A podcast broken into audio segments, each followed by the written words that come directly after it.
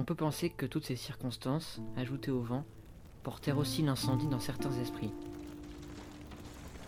Les portes de la ville furent attaquées de nouveau pendant la nuit, et à plusieurs reprises, mais cette fois par de petits groupes armés. Il y eut des échanges de coups de feu, des blessés et quelques évasions. Les postes de garde furent renforcés et ces tentatives cessèrent assez rapidement. Elles suffirent, cependant, pour faire lever dans la ville un souffle de révolution qui provoqua quelques scènes de violence. Des maisons incendiées ou fermées pour des raisons sanitaires furent pillées. À vrai dire, il est difficile de supposer que ces actes aient été prémédités.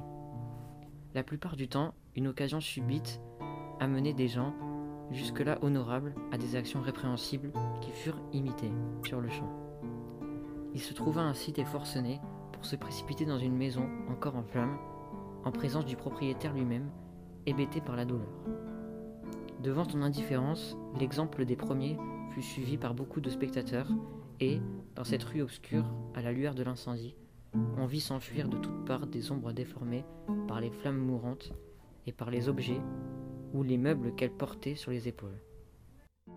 Ce furent ces incidents qui forcèrent les autorités à assimiler l'état de peste à l'état de siège et à appliquer les lois qui en découlent. On fusilla deux voleurs. Mais il est douteux que cela fit impression sur les autres, car au milieu de tant de morts, ces deux exécutions passèrent inaperçues. C'était une goutte d'eau dans la mer.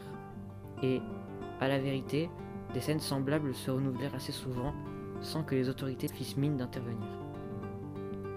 La seule mesure qui sembla impressionner tous les habitants fut l'institution du couvre-feu. À partir de 11 heures, plongée dans la nuit complète, la vie était de pierre. La peste de Albert Camus, 1947.